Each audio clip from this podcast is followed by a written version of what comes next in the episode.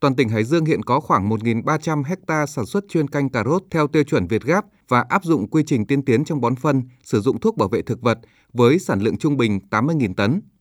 Phần lớn lượng cà rốt này được thu mua và sơ chế tại huyện Cẩm Giang để phục vụ xuất khẩu sang các thị trường Hàn Quốc, Nhật Bản, Thái Lan, Trung Đông và EU. Riêng tại xã Đức Chính, huyện Cẩm Giang có 6 cơ sở thu mua, sơ chế và xuất khẩu cà rốt với chất lượng đã được khẳng định trên thị trường. Chị Trần Thị Huyên, Hợp tác xã Dịch vụ Nông nghiệp Đức Chính cho biết, hiện mỗi ngày cơ sở có thể chế biến đóng gói khoảng 100 tấn cà rốt tươi. Ngày nào chúng tôi cũng sản xuất, ban đầu cũng khó khăn, giá cũng trung bình thôi.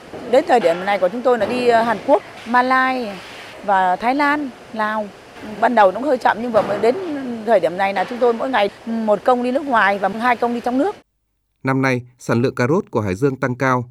Để đảm bảo chất lượng sản phẩm xuất khẩu, ngành nông nghiệp đã chỉ đạo các đơn vị chức năng làm tốt công tác cấp mã số vùng trồng, kiểm soát về dư lượng thuốc bảo vệ thực vật và phòng chống các loại côn trùng gây hại. Yêu cầu các doanh nghiệp khi thu mua phân loại, đóng gói phải đảm bảo chất lượng thương hiệu cà rốt Hải Dương, nhất là đối với các lô hàng xuất khẩu. Bà Lương Thị Kiểm, Phó Giám đốc Sở Nông nghiệp Phát triển Nông thôn tỉnh Hải Dương cho biết. Ngay từ đầu vụ sản xuất thì năm nay chúng tôi xác định là cây cà rốt vẫn là một cây trồng chính của tỉnh Hải Dương và mang lại cái thu nhập cao cho bà con nông dân. Do vậy chúng tôi đã làm việc với cả các doanh nghiệp à, xuất khẩu cà rốt, các hợp tác xã và đặc biệt là cái à, thị trường mà nhập khẩu của tỉnh Hải Dương để chúng tôi tìm hiểu yêu cầu các thị trường để quay trở lại chỉ đạo các tổ chức sản xuất tốt hơn. Cuối năm 2022, Hàn Quốc đã đưa ra cảnh báo về tuyến trùng gây hại trên các loại cây trồng có củ nhập khẩu vào nước này.